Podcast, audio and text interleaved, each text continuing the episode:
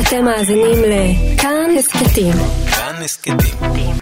הפודקאסטים של תאגיד השידור הישראלי.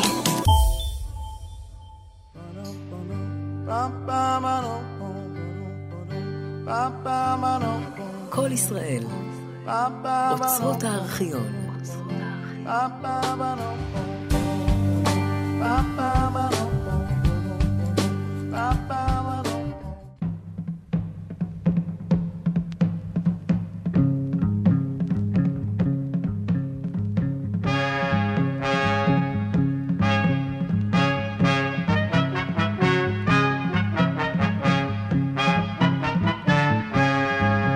אדם על אדמתו.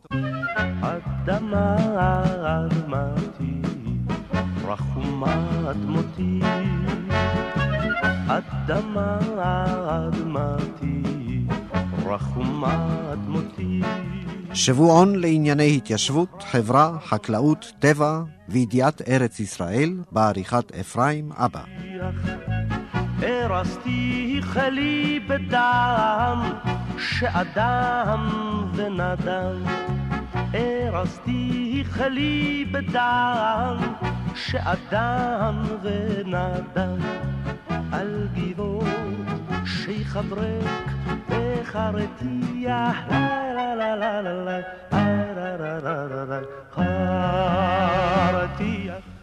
שלום רב על כולכם מאזינים, כאן אפרים אבא.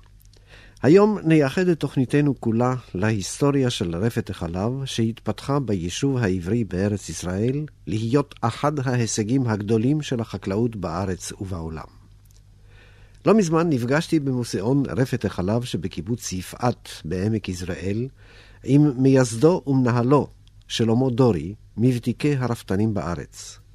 את השיחה הזאת, שבה נפרסת רפת החלב מאז היווסדה, נביא לכם הפעם. Bye.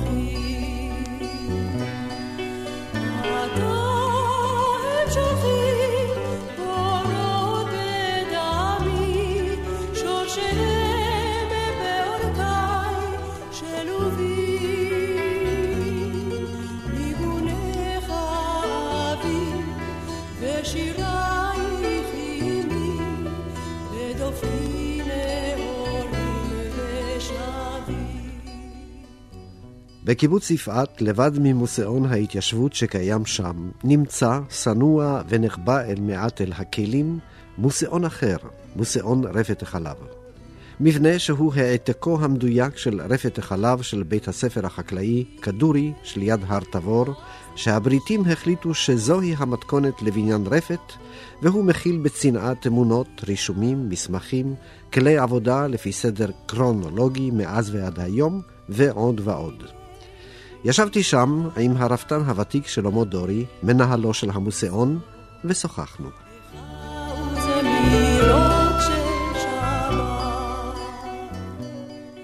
שלמה דורי, אני, אה, אה, לומר את האמת, אני יושב כאן בתוך המבנה הזה ש, של הארכיון מוזיאון של רפת החלב, ואני מרגיש כמעט כמו בבית.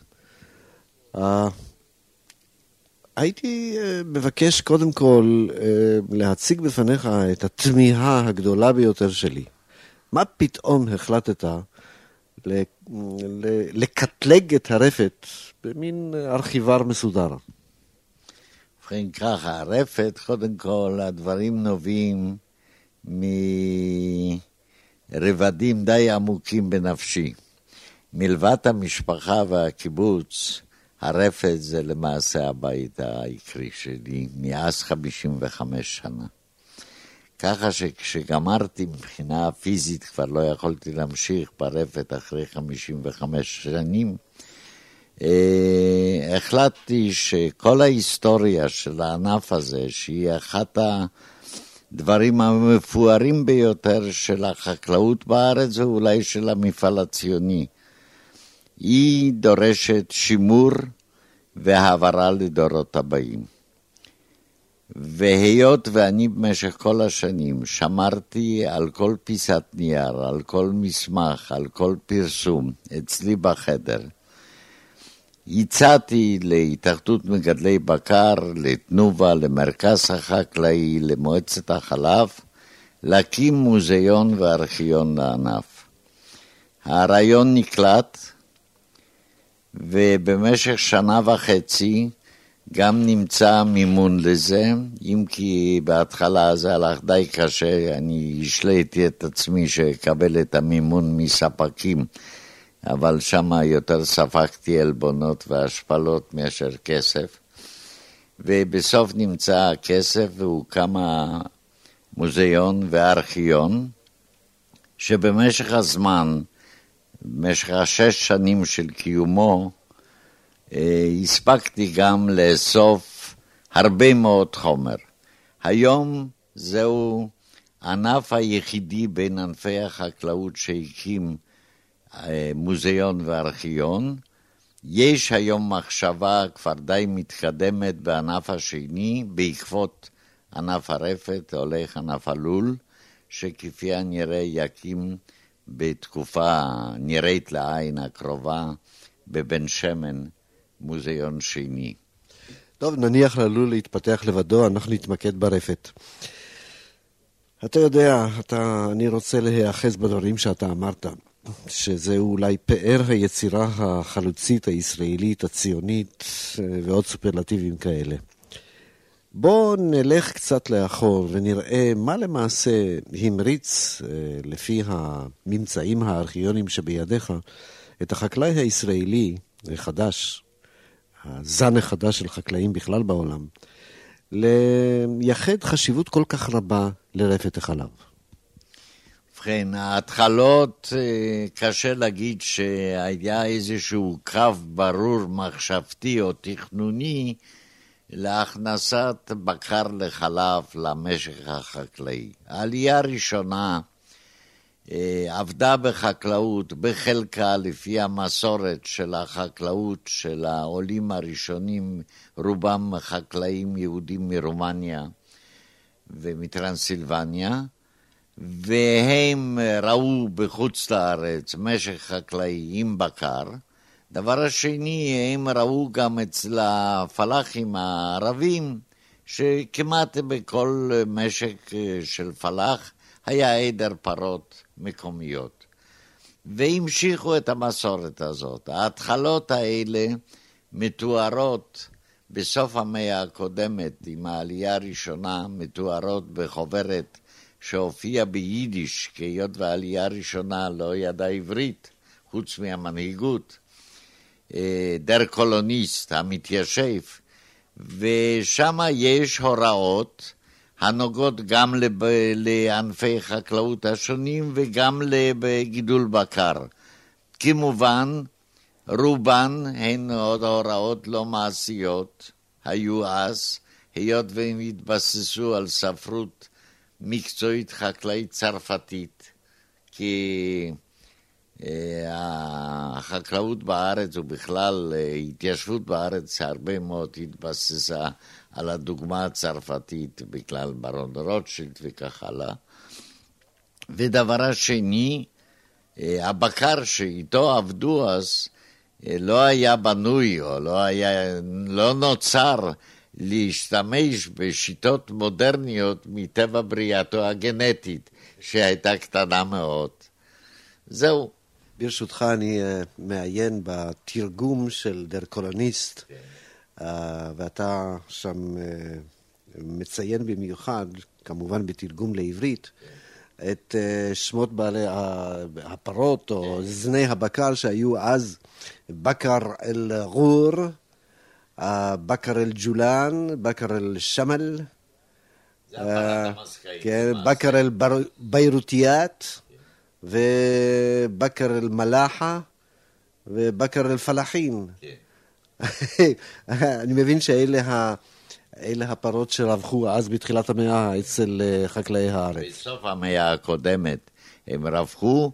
אה, ההבדלים ביניהם, אם אנחנו מסתכלים היום בעיניים מודרניות על התפוקה, אה, אולי אז הם היינו נראים פרות יותר טובות ויותר גרועות, ההבדלים לא היו גדולים. זה התנובות נעו בין 300-400 ליטר לשנה לפרה, ועד לפרה דמסקאית, שהייתה הרקורדית של המזרח התיכון, נדמה לי אלפיים. היא הגיעה קרוב ל-1,500-1,700 ליטר, ובתנאים אחר כך בארץ היא הגיעה גם לתנובות הרבה יותר גבוהות. היום נדמה לי כבשה מגיעה לזה, וגם עז זנן. כן, בדיוק ככה. זה בערך, אה, גם הגודל של הפרה הערבית, בעיקר זאת שהייתה אצל הפלאחים, לא היה הרבה יותר גבוה מאשר עז. טוב, אנחנו אה, הטלנו עוגן ב- בראשית. עכשיו אמור לי בבקשה, אה, מהי נקודות הציון שאתה מנסה איכשהו להבליט ב... במסקנות שאתה מוציא מהאיסוף המוזיאוני הזה? ובכן ככה, ההשבחה והשיפור של רמת הענף, הייצור, הלך בבת בבת עם שני דברים. א', הצריכה, הביקוש למוצרי חלב גדל עם עליית רמת החיים, בעיקר אחרי כיבוש הארץ על ידי הבריטים. כשהמשפחות האנגליות כבר היו זקוקות לחלב לתה הבריטי המפורסם. דבר השני, עם ייבוא בקר משובח מאירופה. ובזה החלוצים דווקא לא היו היהודים. הטמפלרים הגרמנים הביאו כבר ב-1910 פרים אוסט-פריזים מגרמניה והשתמשו בהם להחלאת הבקר המקומי. הם הראשונים שיצרו את הבקר המעורף, שהיהודים אחר כך, פרה דמסקאית עם פרים הולנדים, הלכו בעקבותיהם. המוצר הזה של הטמפלרים הוא נקרא בתקופה כבר אפילו שלי הפרה הגרמנית. היא לא הייתה פרה גרמנית, היא הייתה פרה מקומית מוחלט עם פרים אוסט-פריזים, תנובתה נעה בסביבות 3,000 קילו חלב. ואחוז השומן מה היה? אה, אז אחוז השומן אצל כל הבקר היה בין 3.7 ל-4.2 גבוה. עכשיו, אה, הטמפלרים תרמו את חלקם לבסיס, לתשתית של הבקר לחלב בארץ. מה קורה אחר כך? אה, כן, אני הייתי צריך למעשה להגיד שההשבחה הזאת הייתה אפשרית גם עם התפתחות של הרפואה הווטרינרית בתנאי הארץ. לא זאת שלמדו בחוץ לארץ, אלא מותאמת לבעיות המקומיות. הרופאים הווטרינריים הראשונים, היהודים, היו שניים בהתחלה. אחד היה יהודי שכנער מרומניה עלה ארצה ולמד במקווה ישראל, דוקטור אברמוב, יותר מאוחר אברהם אברמוב, ונשלח על ידי הברון ללמוד רפואה וטרינרית אחרי מקווה באלפור בצרפת, חזר ארצה, עבד פה שנתיים, אחרי זה התחשק לו ללמוד רפואה הומנית, נסע לצרפת ולא חזר יותר. כמובן, ההיסטוריונים הציוניים התעלמו ממנו, ואני מצאתי אותו במקרה לגמרי.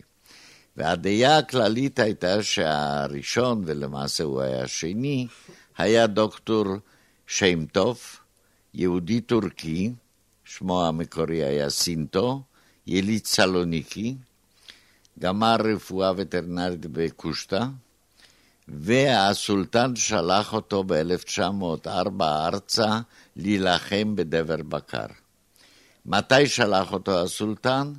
כשחלו הפרות ברפתות של הסולטן בעזה. לפני זה הדבר עשה עוד בארץ, איש לא טיפל בזה. הוא הגיע ארצה והתחיל עבודה שגם במושגים של היום ראויה לציון מקצועי גבוה. גם אפידמיולוגיה, גם מינון של הנסיופ שהוא השתמש בו, גם סגר, הסגרים שהוא הנהיג. היו דברים בלתי רגילים.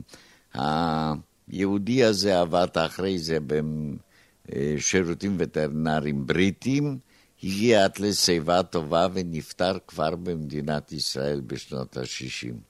הוא היה למעשה הרופא שהתמיד פה כל השנים.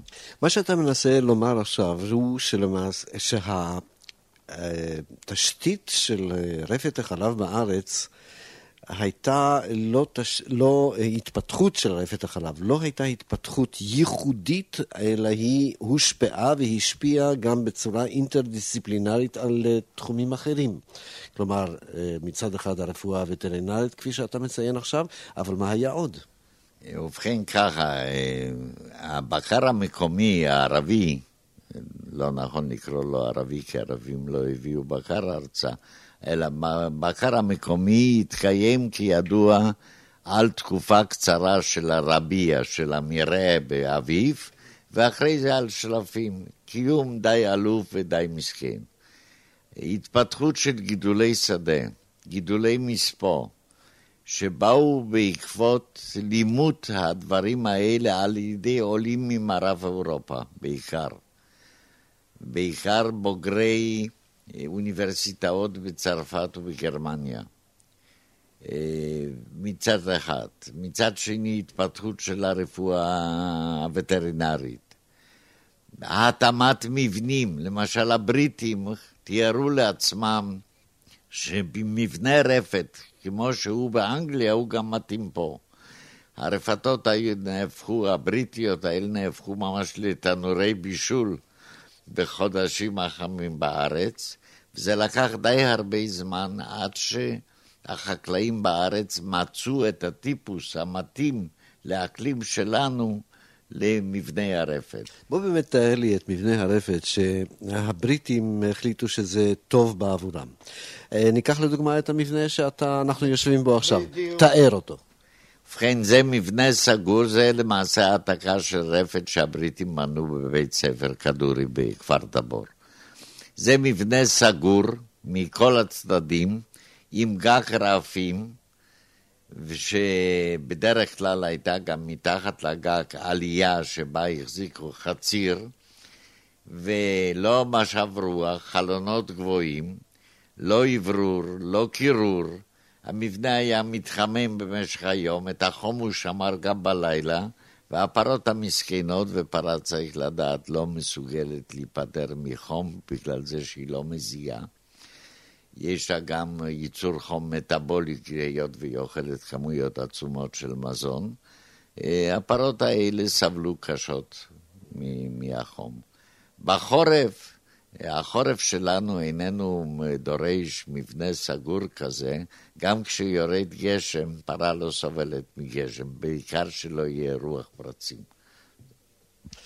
יפה, אז יש לנו מבנה שהוא חייב היה להיות uh, בשונה, ואתה הנצחת את המבנה הזה הבריטי דווקא במוסיון שלך. טוב, פה אני לא סובל כל כך מחום בגלל זה שיש לי גם צינון ויש לי מזגנים, אז זה לא נורא. מה הייתה התפיסה הראשונית בגידול הפרות בארץ? אה, ואני יודע שבעיינות למשל, אה, כאשר אה, בנו רפת, בנו רפת שאפשר היה לאכול שם מהרצפה מבחינת הניקיון. שמרו על ניקיון טוטאלי, חרסינה, מדויקת, מבריקה וכולי. הרפת היא המטבח שבו מכינים מזון בשביל תינוקות, לפיכך על כל עיקר וחלבן לדאוג שמטבח זה יהיה בתכלית הניקיון. מאין זה לקוח? זה לקוח ממודעת פרסומת של משרד טכני, ואם אנחנו מדברים במושגים של היום, שהיה נקרא קופת פועלי ארץ ישראל כפאי, שהיא הייתה המוסד המתכנן מבנים, והיא למעשה תכננה מבנה לבית ספר חקלאי במקווה ישראל, וגם מפרסמים את מכתב תודה של אליהו קראוזה, שהוא משבח את התכנון ואת הרפת, עם הערה, יש פה כמובן אה, אמת בפרסום, שהרצפה היא חלקה מדי והוא היה עושה אותה יותר מחוספסת. זאת אומרת, זה סכנה. Uh, זאת אומרת שלמעשה עצם הניקיון היה חשוב, אבל לא, איך אומרים, לא צריך להגזים. לא, לא הבעיה, לא, גם היום הניקיון הוא חשוב, אבל את הניקיון צריך להשיג באמצעים הרבה יותר זולים, הרבה יותר פשוטים ובפחות עבודה. הרפתות האלה, לנקות, להוציא זבל, זאת הייתה עבודת פרח עצומה. טוב, בואו נלך עוד לכמה נקודות ציון אחרות. אה, אנחנו זונחים את הפרות הבלדי, המקומיות, אה, מביאים בעקבות הטמפלרים את האוספריזיות ועוד לא, כמה יותר מאוחר, הולנדיות. הולנדיות, נדמה לי גם שוויצריות. מה קורה עכשיו ברפת? איך, איזו, איזו תפיסה מתחילה ל- להיראות? כן.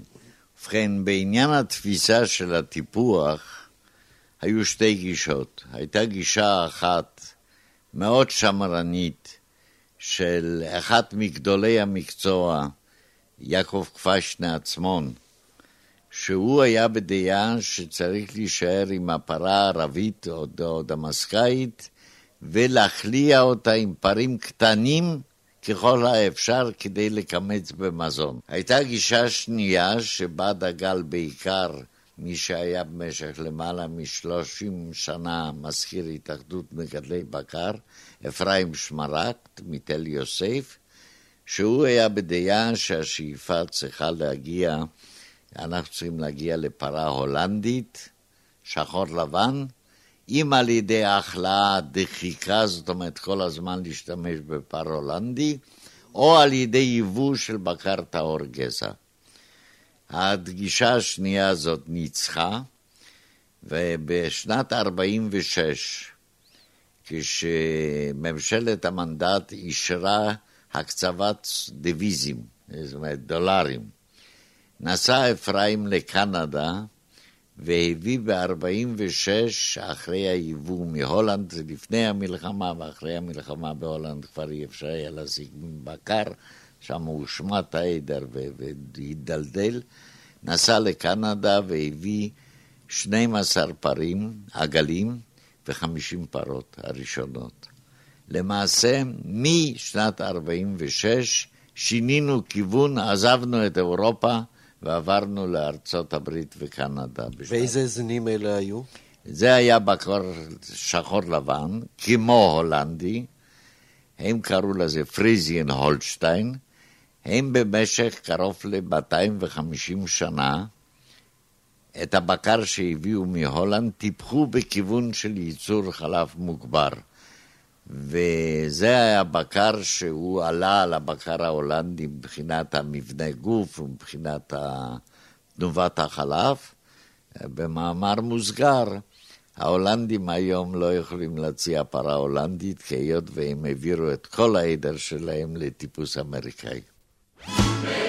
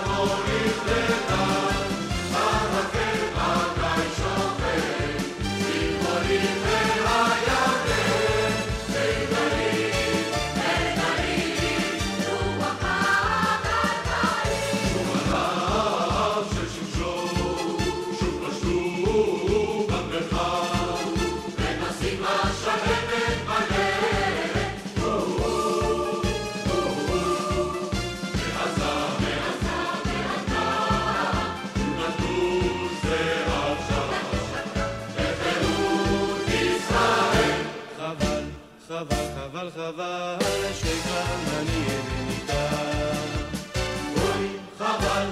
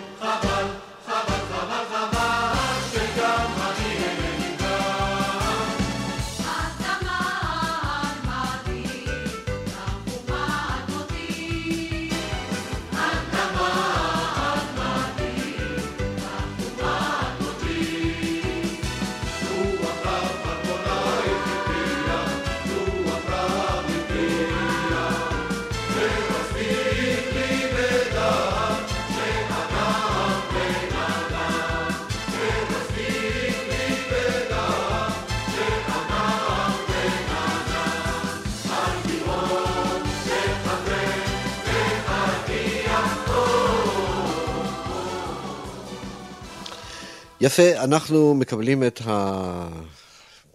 הבקר הקנדי, שהוא... והאמריקאי. והאמריקאי,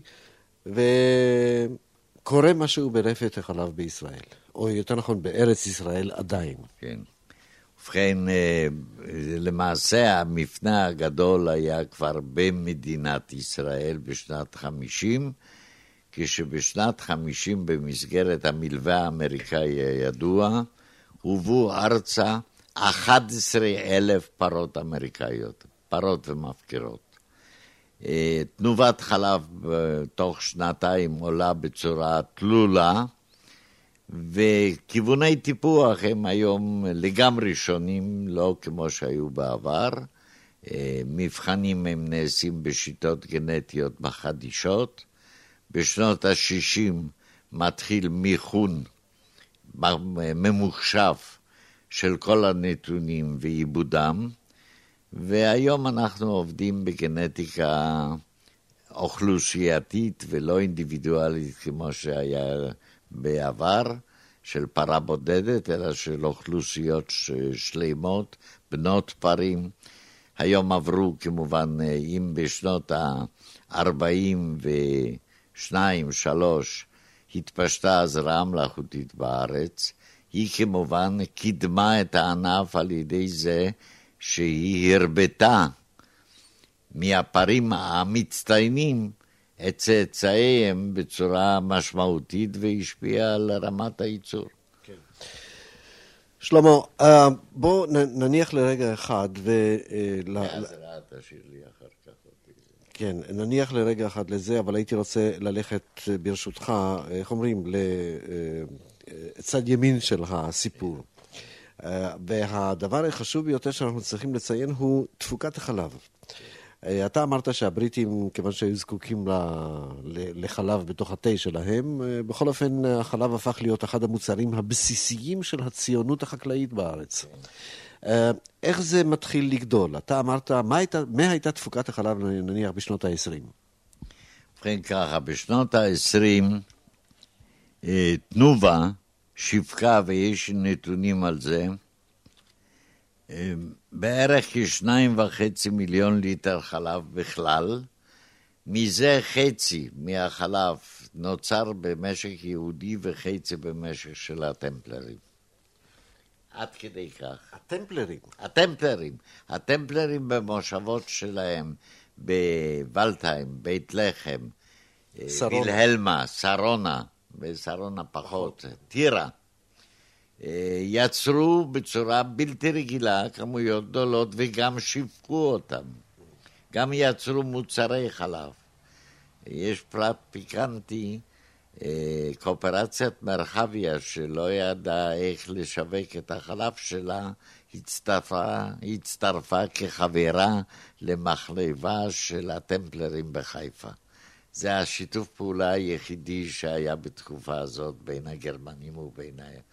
כן, כן, אתה אומר שניים, שני מיליון, שניים וחצי מיליון. מיליון ליטר לשנה. לשנה.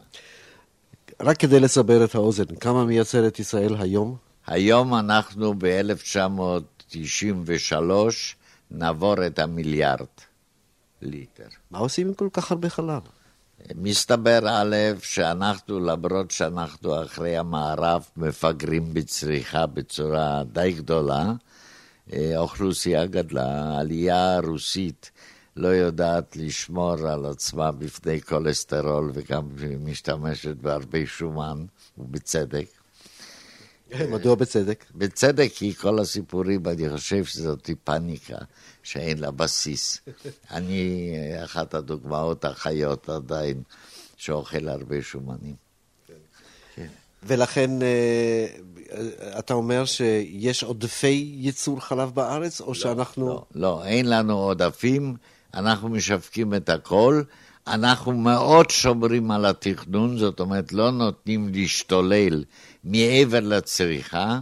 בדרך כלל יש כמעט איזון, ואם יש עודפים הם לא גדולים. בוא, בוא נתעכב לרגע עדיין, נישאר קצת בעניין הזה של uh, החלב עצמו. Uh, קודם כל, פרה כשהיא מפיקה הרבה מאוד חלב, האם באופן אוטומטי אחוז השומן יורד, או שנשאר אותו דבר? עניין השומן, טוב, זה אתה שאלת יהודי שזה כואב לו. אה, עניין השומן, אנחנו במשך השנים מאוד ירדנו באחוזי שומן. הסיבות לזה היו כמה. סיבה אחת היא סיבה תזונתית. בכמויות יחסית קטנות של מה שנקרא מזון גז, חציר, תחמיצים, שניתנים לפרות בארץ לעומת העולם המערבי, אחוז השומן באופן טבעי צריך לרדת. אנחנו נותנים הרבה מאוד מזונות הנקראים מזונות מרוכזים, אם מייבוא או אם מתוצרת הארץ. זאת סיבה אחת. סיבה שנייה, וזה כלכלי, זה בתנאים שלנו, כך אנחנו צריכים לנהוג, אבל בידיעה שזה מוריד את אחוז השומן. מצד שני, מבחינה גנטית, אנחנו כל השנים, היות ולא היה שוק גדול אה, לשומן, בטיפוח הורדנו את הדרישות שלנו לגבי אחוזי שומן. דרך אגב, מבלי לדעת, אנחנו הפסדנו לא רק שומן, אנחנו הפסדנו דבר שנמצא בקורלציה עם השומן וזה חלבון. אחוז החלבון גם ירד. עכשיו נעשה, היות ולחלבון יש שוק, נעשים מאמצים גדולים להחזיר מבחינה גנטית את התכונה הזאת של ייצור חלבון. מבלי להעלות את אה, אחוז השומן? אה, רצוי היה לא להעלות את אחוז השומן, אבל זה כמעט בלתי אפשרי, בוודאי במשהו הוא יעלה. אבל מצד שני, אתה אה, מוכרח להודות שעם הפאניקה הזו של נגד כולסטרול ואחוז שומן גבוה בתוך החלב, אז אנחנו יצאנו אולי קצת מורווחים, כיוון שהפרה שלנו, איך אומרים, יותר בריאה לשותים אותה, לא? כן, זה, אני אגיד לך משהו, אני מדבר כמובן, זה מאוד סובייקטיבי. חלב עם שומן מאוד נמוך הוא פחות טעים, זה אולי תסכים איתי. אז זה דבר אחד. דבר שני, מבחינה כלכלית, היום למשל, מחירי החמאה ומחירי המרגרינה, הפער הוא לא גדול. אני בכל זאת מעדיף חמאה. כן. בכל זאת, עד כמה שאני יודע, יש היום הררי חמאה עודפיים באירופה. מה עושים עם זה?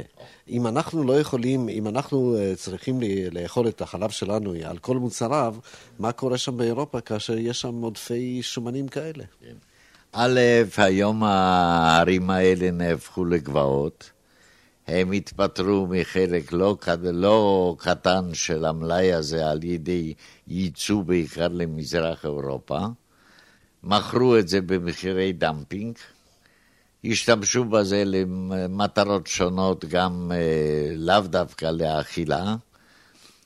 שימון מכונות לא? אה, לא, לשימון מכונות לא, אבל למשל תחליפי חלב לגידול, הם היו מוסיפים את זה לשוקולד ולעוד דברים מסוג זה. לא נצחק, משום שעכשיו יש, אם, אה, אם קצת איך אומרים, להסיט את הנושא, כן. אני יודע, אנחנו יודעים שבדנמרק היום יש אה, ויכוח אדיר על גידול תבואה להפקת דלק למכוניות, אז אם ככה אפשר לשמן גם את המכונות בחמאה, לא? לית אתה עוד לא משמנים, נדמה לי שבברזיל משתמשים באלכוהול להנעת מכוניות, אבל לחמאה וחלב עדיין לא.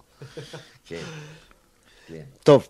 אה, בוא, בוא נדבר קצת ברפת שלנו. נניח את הבעיות של אירופה עם הררי השומן שלהם ועודפי החלב שלהם, ונדבר בדבר שלנו. האם בכלל למשק החלב בארץ, ל... לרפת החלב, יש איזשהו עתיד גם מבחינת הפנים אל הייצוא? פרנקה, לגבי ייצוא, אנחנו בעיקר בנויים והיינו בנויים ועשינו את זה, את החומר הטיפוחי הגנטי שלנו. בשנת 60 התחיל ייצוא בקר ישראלי לאיראן, והוא נמשך עד עלייתו של האייתולה הומייני. אנחנו ייצאנו קרוב ל-20 אלף ראש לאיראן. הוקמו שם רפתות מפוארות עם תנובות מעל 7,000 קילו ממוצע.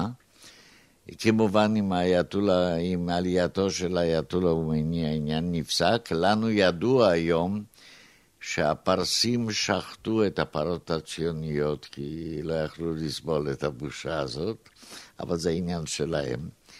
יש לנו היום, אחרי זה היה לנו ייצוא לאיטליה, לסיציליה בעיקר. הכל של רבייה. רבייה, אה, ליוגוסלביה.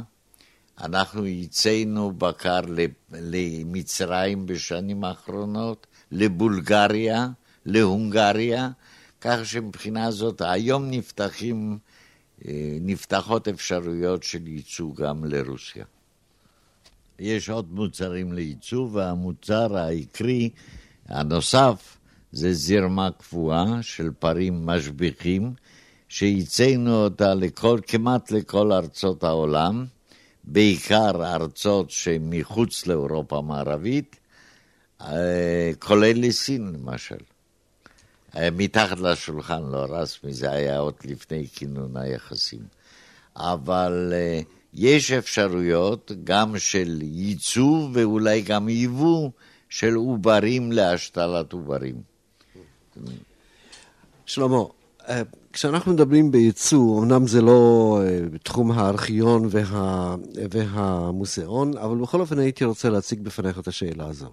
האם אנחנו עשויים, עלולים לעמוד בפני תחרות בשיווק של אה, מוצרי רפת החלב, ועל ידי הייצור הזה שלנו, של הידע, של התשומות החקלאיות, אנחנו עלולים להיפגע. אנחנו לא עלולים ולא עשויים, אלא אנחנו כבר בזמן עומדים בהתחרות. אה, האמריקאים, למשל, מייצאים כמויות גדולות מאוד של בקר, בעיקר לסעודיה. אבל גם לעולם, גם ליפן למשל. אה, הגרמנים משתוללים בשווקי העולם עם בקר שהוא במחירים מסובסדים על ידי הממשלה. היום למעשה ייצוא בהיקף הזה, כמו שהיה בשנות ה-60-70, למעשה נפסק. בגלל זה שאנחנו איננו מסוגלים לעמוד מול מוצרים אה, מסובסדים. ושלמעשה זה הוויכוח עכשיו הקיים היום בין הברית לבין השוק האירופי המשותף לגבי הסבסוד העודף של החקלאות באירופה. האירופאים גם מסבסדים. הגרמנים למשל שולחים לטורקיה בקר מסובסד, שלחו למצרים מול הבקר היקר שלנו ושלנו יקר. שלחו בקר מסובסד, ההולנדים כנ"ל. זה מה שאני אומר, שהאירופאים מסבסדים את החקלאות שלהם מול כל העולם כן, שאיננו מסבסד. גם האמריקאים, גם האמריקאים. טוב, נניח להם. עכשיו, אה, האם אה, הייצוא של מוצרי החלב, גם הוא, יש לו אפשרויות, או שזה למעשה טאבו? תראה, אנחנו מייצאים עודפים במידה ומצטברים עודפים של חמאה למשל. בלית ברירה, במקום לאחסן אותם, לשלם על המלאי וריבית וכך הלאה, מייצאים אותם במחירי הפסד. אז זה מוצר שבשוק העולמי יש לו מחירים נמוכים יותר מאלה שהיינו רוצים לקבל.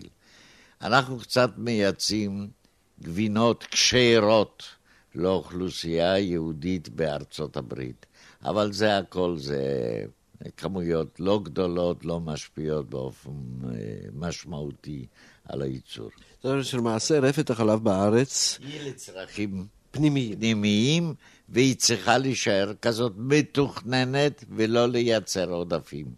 וזאת היא אחת הבעיות הקשות, כיצד לשמור על תכנון, לא להגדיל את מספר הרפתות, ויש פה בעיה אה, סבוכה גם מבחינה פוליטית, מצפונית, תקרא לזה איך שאתה רוצה, לא להקים רפתות בהתיישבות החדשה. בכלל. בכלל, כי הרפת הקיימת מספיקה ויש לה פוטנציאל עצום, שלא כולו מנוצל, וזאת בעיה לא קטנה, התלבטות אה, שהיא לא רק אה, תכנונית. כן. מילא התלבטות כלכלית אני מבין, אבל איך אתה אה, תיצור את אותה רוח חלוצית ציונית גאה של איזושהי תרומה נחרצת שתרמה הרפת להתפתחותה של הציונות בארץ, והנה בהתיישבות החדשה אתה מונע מהם את החוויה האסתטית הזו. אה, קודם כל, רפת זה לא חוויה אסתטית בלבד. זאת קודם כל בעיה כלכלית. שנית, משק לא חייב להתקיים גם על הרפת, יש לו מספיק ענפים. בשנות ה-20, 30 או 40 לא עמדה תעשייה לרשותנו, היום היא עומדת לרשותנו. יש היום משקים ותיקים שאין להם רפת ומתקיימים די יפה מענפים אחרים. רפת זה היה פעם תנאי במשק מעורב, מה שנקרא. היום המושג הזה עבר מהעולם. אין היום משק מעורב. משק מורכב מענפים שבתנאים המקומיים, האנושיים והאובייקטיביים, קרקע ומים, מאפשר לקבל רווח מקסימלי, לאו דווקא רפת, אם כי הרפת חוסמת למתכננים היות וזה ענף רווחי וענף שעומד על רמה, וזה פיתוי, אבל זה לא טוב לכלל התכנון של הענף. שלמה, אתה כבר משרת ברפת 55 שנים ומעלה, ואתה יכול לסכם לעצמך אה, איזושהי אה, מסקנה לגבי הענף הזה בכללו. איך היית ממקם את הענף הזה, הרפת, בתוך מכלול היצירה החקלאית הישראלית? טוב, אני קשה לי להיות אובייקטיבי, אני קצת שוביניסט של הרפת. אני חושב שאף ענף חקלאי, ואני אומר את זה בזהירות רבה מאוד, לא הגיע לרמת ייצור, תכנון, רמה מקצועית, שליטה מרכזית, מחשוב, כמו שהענף הזה. וזה אתה אומר במלוא האחריות. במלוא האחריות. אני מכיר את יתר הענפים, אני לא לגמרי זר לחקלאות.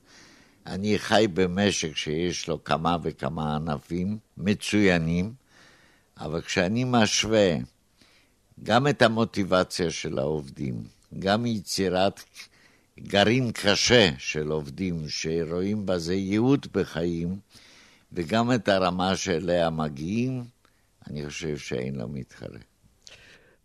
שלמה דורי, תודה רבה לך.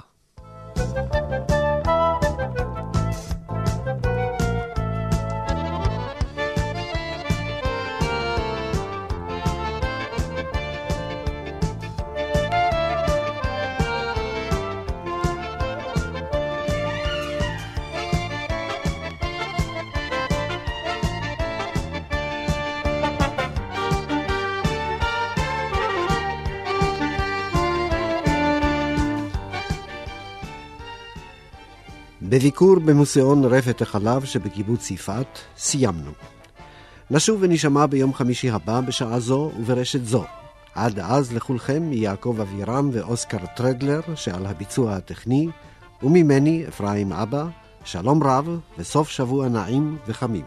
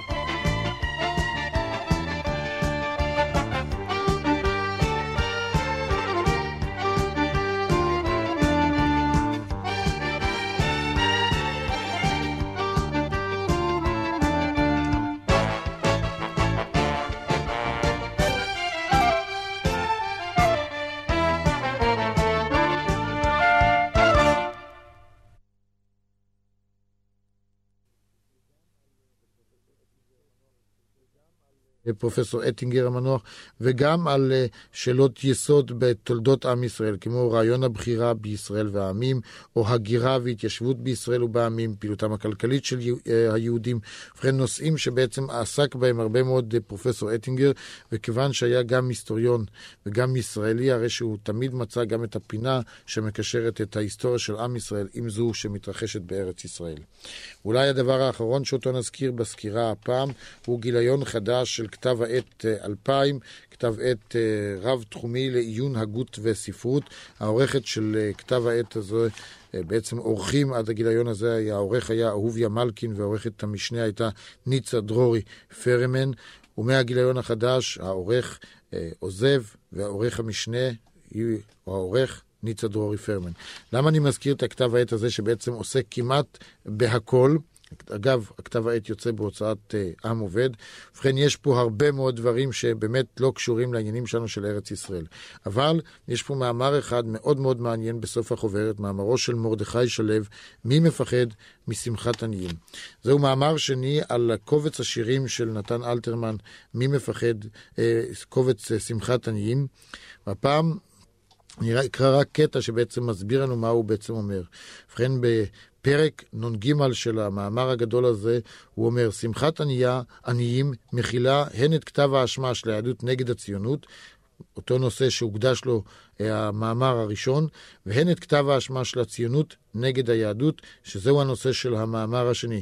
באופן שהעימות בין היהדות לבין הציונות, בין המורשת היהודית המיוצגת על ידי המת, לבין ההוויה הישראלית החדשה המיוצגת על ידי הבת, זוכה בשמחת עניים לביטוי סוחף אך סמוי על שני כתביו וללא משוא פנים. ובכן, זהו עיון חדש, אקטואלי ב, בספר השירים של נתן אלתרמן, שמחת עניים, ואני מזכיר אותו בהקשר כמובן לעניין שלנו על ארץ ישראל. אגב, יש בחוברת סוד של אלפיים כמה מאמרים על ש"י עגנון, נושא שבאמת נחקר לאחרונה הן בספרו של חיים באר, הן בספר החדש של עמוס עוז, והן פה לפחות במאמר גדול מאוד של דן לאור. ובמאמר נוסף של ניצה בן דוב, שניהם מאירים פנים ביצירתו הספרותית של ש"י עגנון. תודה ליואל רפל.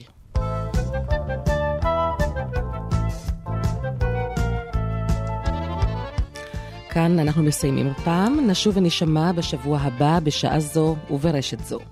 בין השאר נייחד מקום לחידושים בהשקיה שישראל מתפארת בהם בעולם כולו. למסעות טיולים בנגב בעקבות ציפורים ועוד. ועד אז לכולכם מאזינים מצוות התוכנית צביה קריסטל שעל ההפקה, אפרים אבא העורך והמנחה, חיים נחשון על ביצוע טכני, וממני רויטל עמית, שלום רב וסוף שבוע נעים.